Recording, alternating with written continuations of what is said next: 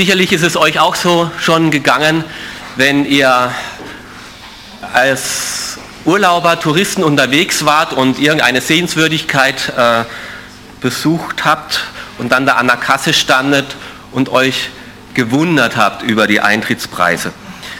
Äh, so geht es vielen Touristen auch bei uns in Kärnten. Und so ging es auch einem Touristen am See Genezareth, der dort eben ans Ufer kam und äh, zu einem Fährmann und gefragt hat, ich würde gerne eine Bootsfahrt machen, was kostet denn das? Und das macht 30 Euro. Darauf der Tourist dann sagt, boah, Mann, das ist aber ganz schön recht teuer. Dann sagt der Fährmann, ja, aber Sie müssen ja wissen, das ist auch der See, über den Jesus zu Fuß gewandelt ist. Sagt der Tourist darauf, kein Wunder bei den Preisen. Heute möchte ich über diese Begebenheit mit euch nachdenken, wo Jesus eben über diesen See Genezareth gegangen ist und wie da die Umstände waren. Ich bin auf diesen Text gestoßen mit unserer Bibelstudiengruppe, wo wir durch das Markus-Evangelium lesen. Und beim Lesen ging es mir wie den Jüngern damals, dass ich echt mehrmals überrascht war, wie Jesus hier agiert und reagiert. Und deswegen auch dieses Thema überrascht von Jesus.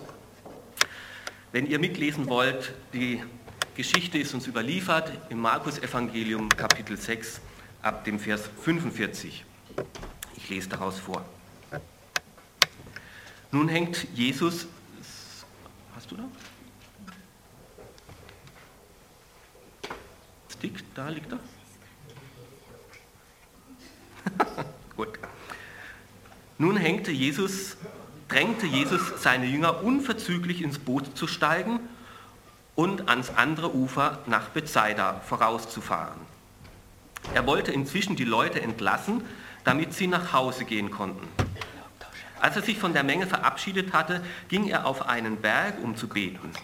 Spät am Abend, als Jesus immer noch alleine an Land war, befand sich das Boot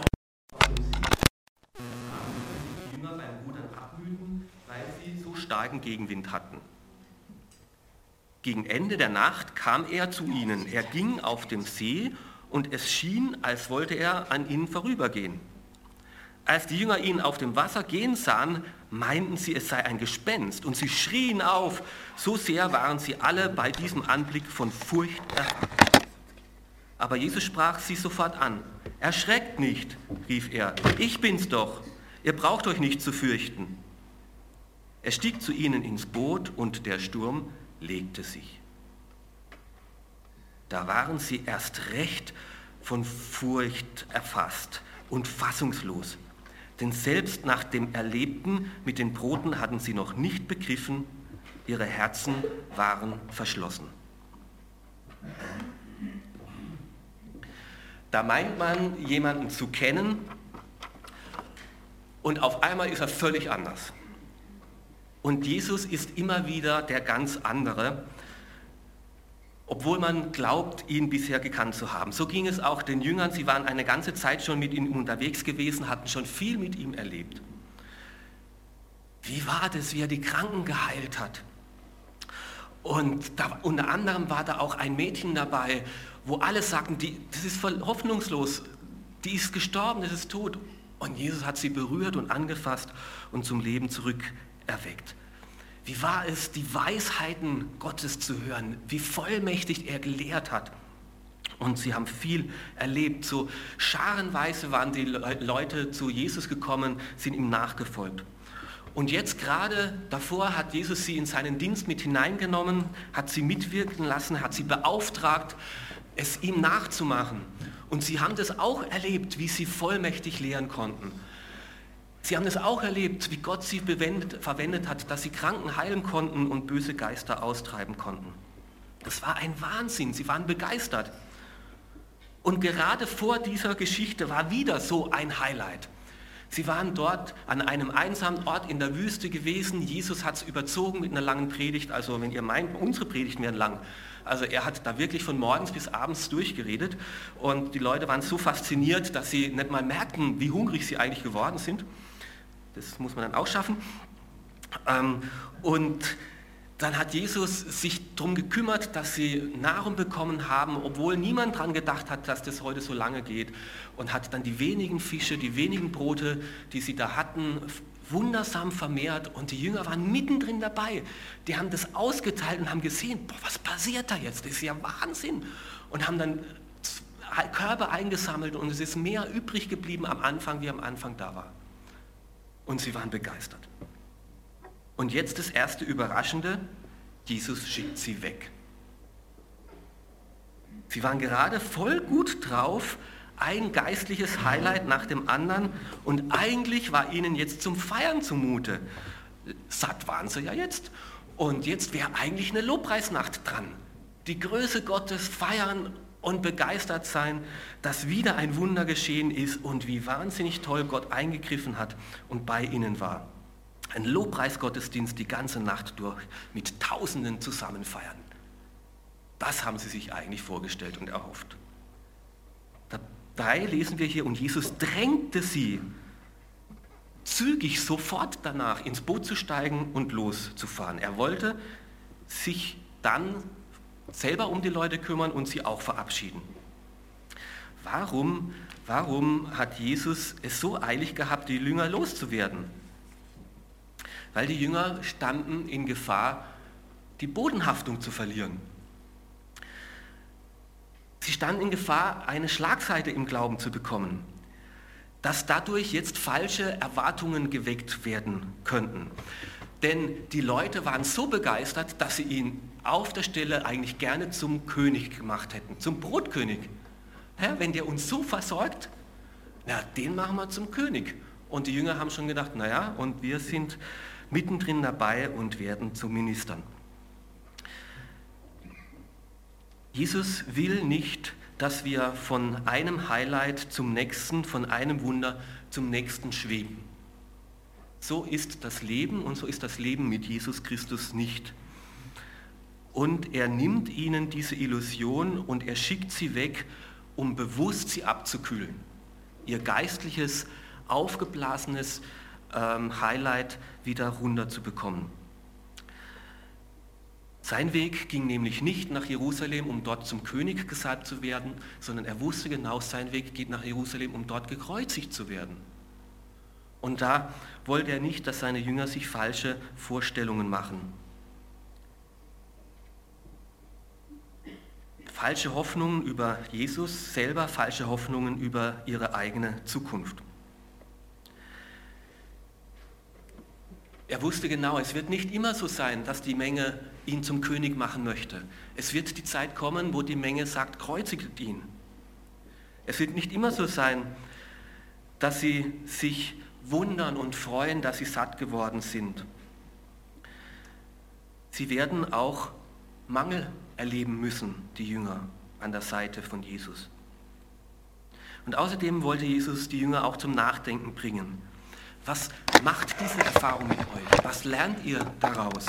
Und das geht nicht alleine dadurch, dass man vieles erlebt, sondern darüber muss man auch nachdenken, da muss man alleine sein, da muss man mit Gott ins Gespräch darüber sein und reflektieren.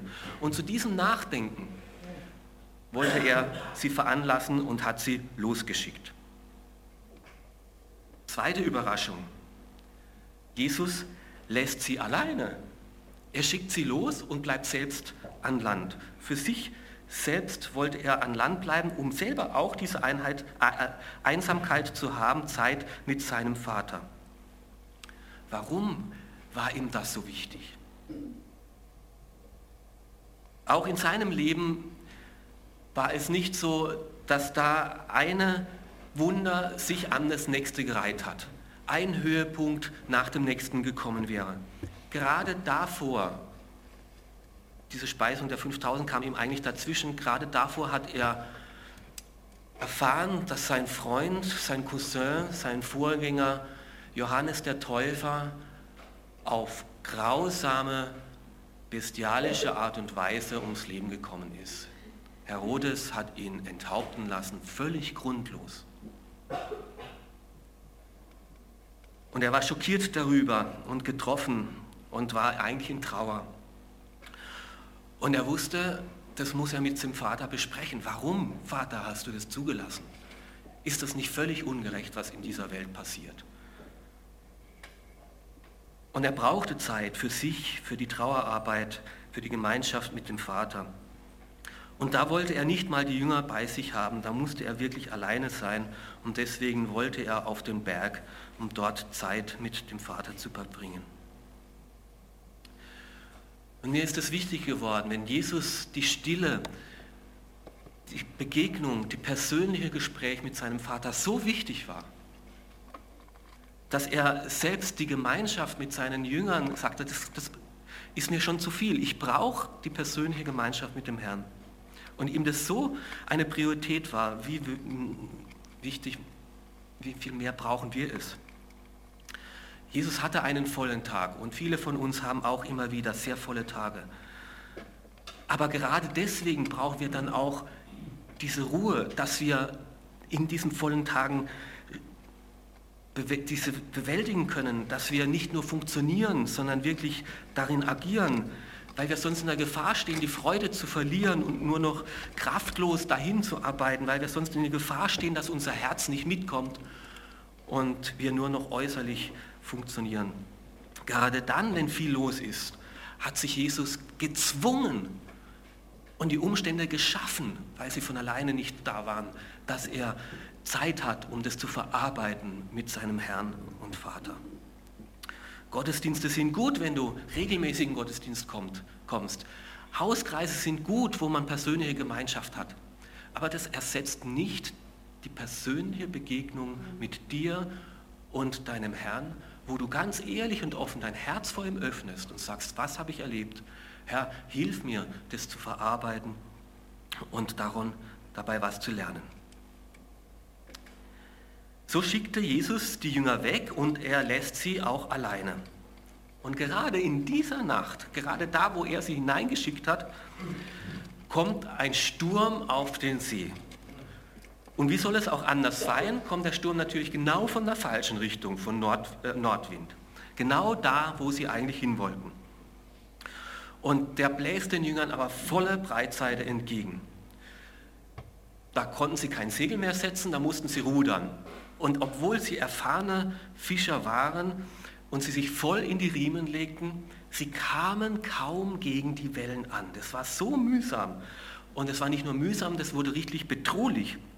Sie kamen dem Ufer überhaupt nicht näher, im Gegenteil, sie wurden immer mehr hinaus auf den See getrieben. Und ich kann mir gut vorstellen, dass diese Jünger dann sich Fragen stellen dort im Boot, warum Jesus, warum lässt du das zu, warum hast du uns da überhaupt rausgeschickt? Hast du denn nicht gewusst, dass es da passiert? Warum lässt du mich in der Not alleine? Weiß nicht, ob du manchmal auch dieses Gefühl hast, in Situationen, dass dich Gott in Situationen bringt, wo du völlig überfordert bist, wo du das Gefühl hast, da hat mich jetzt Gott hingeführt und jetzt stehe ich aber ganz schön nackt und alleine da. Ja, Gott führt uns manchmal in schwere Situationen hinein, ganz bewusst in Situationen, wo wir merken, dass wir es alleine nicht schaffen, dass wir dem alleine nicht gewachsen sind. Er führt uns immer wieder in Situationen, wo unsere eigene Kraft völlig am Ende ist, wo unser Leben erschüttert wird und wir nicht wissen, wie wir das bewältigen können.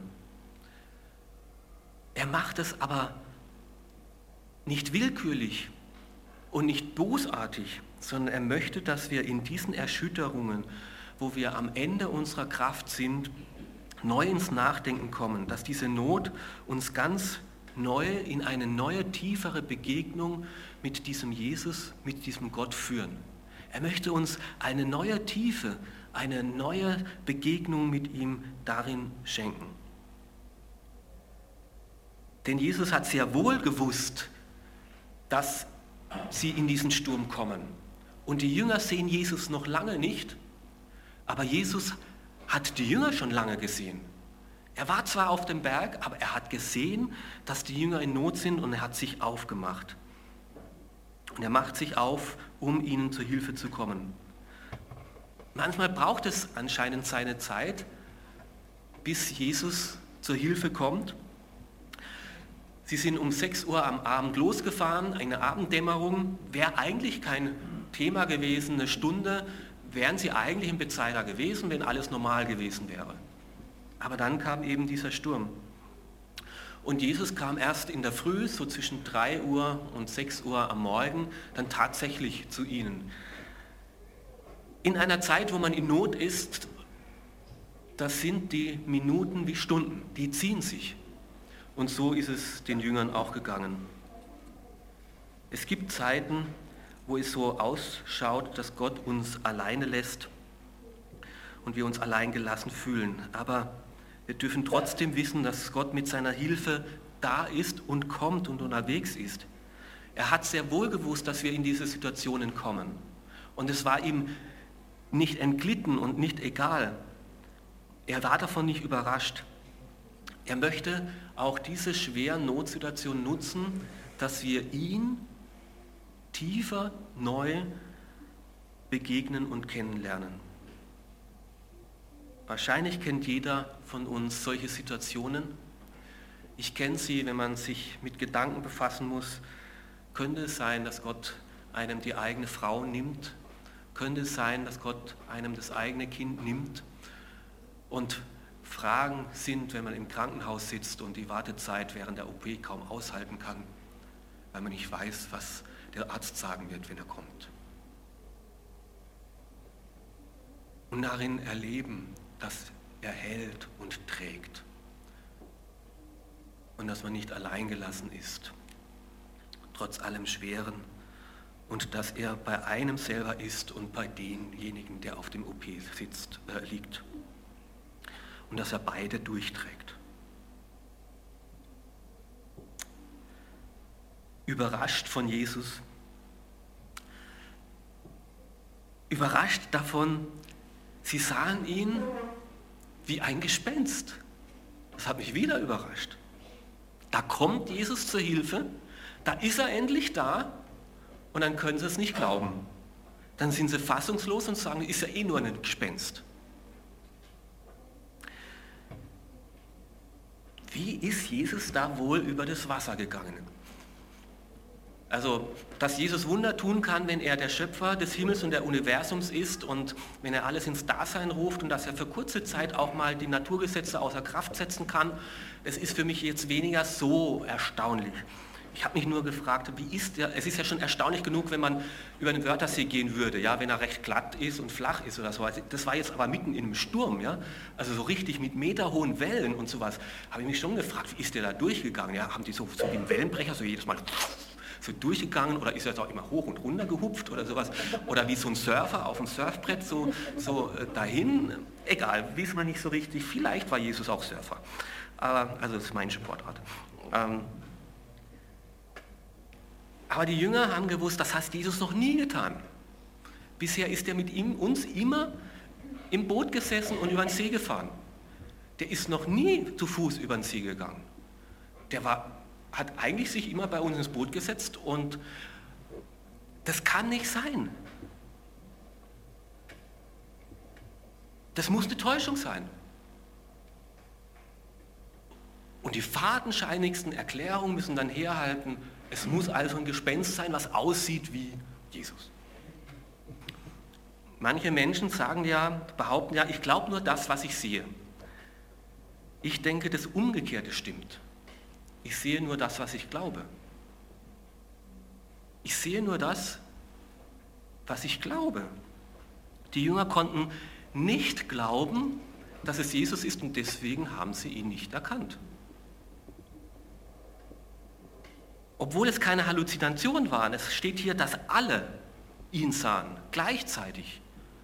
Es kann also medizinisch keine Halluzination gewesen sein. Er war tatsächlich da, aber sie konnten es nicht glauben. Ihre Erfahrung stand dagegen, ihre geringe Vorstellungskraft stand dagegen, ihr kleiner menschlicher Verstand stand dagegen und deswegen kann es nicht sein. Das ging noch vielen anderen so. Die Maria zum Beispiel hat ihren eigenen Sohn nicht erkannt nach der Auferstehung und sagte, das ist der Gärtner. Die Jünger, wir haben ihn gesehen, wie er gekreuzigt worden ist. Das haben wir gesehen. Und dann gehen sie enttäuscht nach Emmaus und Jesus geht an ihrer Seite, ist da und sie erkennen ihn nicht. Wenn du glaubst, dass Jesus weit weg ist, dann wirst du ihn nicht erwarten, dann wirst du ihn nicht erleben. Wenn du glaubst, dass Jesus deine Not nicht, sich für deine Not nicht interessiert, dann kannst du ihn vielleicht auch in deiner Not nicht erkennen, obwohl er da ist. Wenn du glaubst, dass Jesus heute keine Wunder mehr tut, dann wirst du wahrscheinlich auch keine erleben. Wir erleben zum guten Teil auch das, was wir glauben. Oder wir verleugnen das, obwohl es da ist. Jesus will auch in unser Leben, in unsere Not hineinkommen. Er will nicht nur ein nebulöser Geist sein. Irgendwas hat da gewirkt, irgendwas ist da gewesen. Er möchte, dass, wir, dass er ganz konkret für uns erfahrbar wird und fassbar wird. Er will ganz konkret in unser Leben kommen und er will auch, dass wir uns von ihm sagen können, ich bin es doch. Du brauchst keine Angst zu haben, du bist nicht alleine. Und es ist nicht nur irgendeine Kraft, irgendwas da, ein höheres Wesen, sondern Jesus, ich bin es. Hab keine Angst, sei nicht fassungslos, sei mutig. Und so möchte Gott auch in deine Not, in deine Situation, ich weiß nicht, ob du dich gerade so fühlst, dass du dich überfordert fühlst und am Ende deiner Kraft bist, zu dir sagen, fürchte dich nicht, verzweifle nicht, habe Mut, ich bin es, ich komme dir zur Hilfe.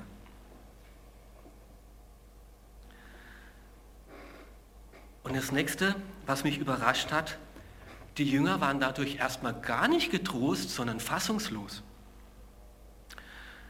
Jesus kommt, um zu helfen, endlich ist er da, er begegnet ihrer Not, er spricht sie an, er benutzt sogar übernatürliche Macht, um in, ihnen, in ihrer Not zu begegnen, ihnen nahe zu kommen. Er zeigt ihnen seine Macht, seine Herrlichkeit, dass er viel mehr drauf hat, als die Jünger bisher geglaubt haben. Und dann lesen wir, sie erschrecken, sie werden fassungslos. Äußerlich wird alles still, Jesus steigt zu ihnen ins Boot, die Wogen glätten sich, der Sturm hört auf, aber innerlich, innerlich legen sich die Wogen doch lange nicht. Innere Unruhe da. Das Ich bin es hat sie wahrscheinlich erinnert an diese Begebenheit, wo Gott dem Mose begegnet ist am äh, brennenden Dornbusch, wo auch so ein Wunder war und wo Gott sich vorgestellt hat und gesagt hat, ich bin es, ich bin der ich bin. Und sie haben erkannt, dieser Jesus ist tatsächlich der Sohn Gottes. Er ist nicht nur unser Freund, der wundervoll wirkt und immer wieder Großes tut. Er ist der lebendige Sohn Gottes. Und im Matthäusevangelium parallel dazu heißt es, die im Schiff aber warfen sich vor ihm nieder und sagten, du bist in Wahrheit Gottes Sohn. Es war ein ganz besonderer heiliger Moment. Sie glaubten Jesus zu kennen und sie waren schon jahrelang mit ihm unterwegs. Aber jetzt haben sie ganz neu, noch viel tiefer die Herrlichkeit Gottes erfasst seine Macht, seine Größe, seine Majestät ist noch viel größer, als wir uns das bisher vorgestellt haben. In diesem Moment kam sie zu tieferer Gotteserkenntnis. Die Herrlichkeit und Heiligkeit ist ihnen vor Augen geführt worden. Und so will Jesus auch in unser Lebensboot nicht als Gespenst, als irgendein Geist, sondern ganz konkret er selbst möchte in unser Leben kommen, möchte den Sturm stillen um uns herum. Und das passiert da, wo wir sagen, Herr Jesus, du bist der lebendige Sohn Gottes. Komm du in mein Leben, still du meine Lebensstürme, weil du hast die Macht dazu. Und es braucht bei uns auch immer wieder dieses heilige Erschrecken. Jesus kennen wir. Die ganzen Geschichten kennen wir. Wir sind ja in einem christlichen Abendland groß geworden. Man braucht es dieses heilige Erschrecken, dass es tatsächlich dieser lebendige Sohn Gottes ist. Der eine, der wahre, nicht irgendein Prophet, irgendein Heilsbringer, sondern der eine Sohn Gottes. Der noch viel größer, noch viel mächtiger, noch viel herrlicher, noch viel heiliger ist, als ich bisher glaubte. Und die fünfte Überraschung, die mich überrascht hat, war, Jesus ist ihnen begegnet, aber immer noch nicht in ihrem Herzen. Der letzte Satz in diesem Abschnitt hat mich am meisten beschäftigt. Denn selbst nach den Erlebnissen mit den Broten hatten sie noch nicht begriffen, ihre Herzen waren verschlossen. Man kann mit Jesus jahrelang unterwegs sein. Man kann mit ihm eine Gebetserhörung nach der anderen erleben, ein Wunder nach dem anderen und das Herz kann verschlossen sein. Das Herz kann so zu sein, dass es für den Glauben keine Wirkung erzeugt. Sie waren schon bei der wundersamen Brotvermehrung dabei. Und sie haben gemerkt, wie, wie Jesus hier seine übernatürliche Kraft zeigt. Natürlich hätten sie an ihre Geschichte in Israel denken müssen, dass Gott das Volk Israel jahrelang, jahrzehntelang versorgt hat mit übernatürlichem Brot, dem Manne aus dem Himmel. Und das kann nur Gott. Natürlich muss Jesus Gottes Sohn sein. Sie hätten das erfassen können. Aber sie waren nur mit dem Äußeren beschäftigt. Boah, cool, Stimmung, Atmosphäre, klasse, Wunder, zwölf Körper, jetzt haben wir genug und was weiß ich. Es ist nicht in ihr Herz gegangen. Sie haben nicht erfasst, was das für ihren Glauben bedeuten kann, wer Jesus tatsächlich ist. Das größte Problem für Jesus sind unsere verschlossenen Herzen. Ganz egal, ob wir Jesus schon kennen oder noch nicht kennen, ob wir noch nicht Christen sind oder bereits Christen. Das größte Problem für Gott sind unsere verschlossenen Herzen. Er kann Wunder tun, er kann Heilungen schenken, er kann uns versorgen, er kann uns in unserer Not begegnen, aber er kann nicht unser Herz aufschließen. Das müssen wir uns selbst öffnen. Und deswegen suchte Jesus die Einsamkeit, um sein Herz vor Gott zu öffnen, in dieser kaputten Welt nicht selber kaputt zu gehen, sondern wieder heil zu werden, wenn es anders kommt, als man sich gewünscht und erhofft hätte.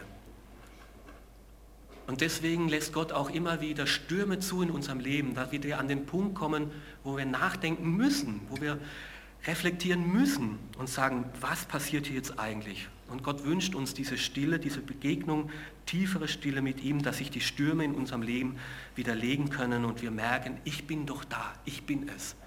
Mit meinem Frieden, seid nicht furchtsam, ich bin bei euch. Wie viel haben wir schon vielleicht mit Jesus erlebt? seine Versorgung, dass er uns durchgetragen hat, seine konkrete Hilfe, seine Reden, Gebetserhörungen. Sind wir so viel besser wie die Jünger? Haben wir wirklich was dabei gelernt für die Zukunft? Hat es wirklich unseren Glauben Tiefgang gegeben? Nur wenn die erlebte Hilfe, wenn die Wunder, wenn die Worte Gottes auf ein geöffnetes Herz kommen, nur dann wird Glaube geprägt und gestärkt. Wir brauchen Erfahrungen. Jesus hat bewusst die Jünger in Erfahrungen hineingeführt. Er hat sie mit eingebunden. Wir brauchen die Lehre von Jesus, die Vollmacht, äh, vollmächtige Botschaften. Aber wir brauchen auch das Nachdenken darüber in der Stille mit einem offenen Herzen vor Gott. Was bedeutet das jetzt für mich ganz konkret? Wie möchtest du das in meinem Leben integrieren? Und wir müssen im Gespräch, in der Stille, in der Einsamkeit vor Gott kommen mit einem offenen Herzen. Denn Gott möchte sich auch dir und mir immer wieder neu vorstellen, immer wieder größer werden, immer wieder mächtiger werden, immer wieder heiliger werden. Er möchte auch uns immer wieder sagen, das gilt nicht nur für irgendjemanden, sondern ich möchte es dir sagen, ich bin da. Hab keine Angst, hab keine Furcht. Ich möchte in deinem Lebensboot dabei sein und deine Stürme stillen.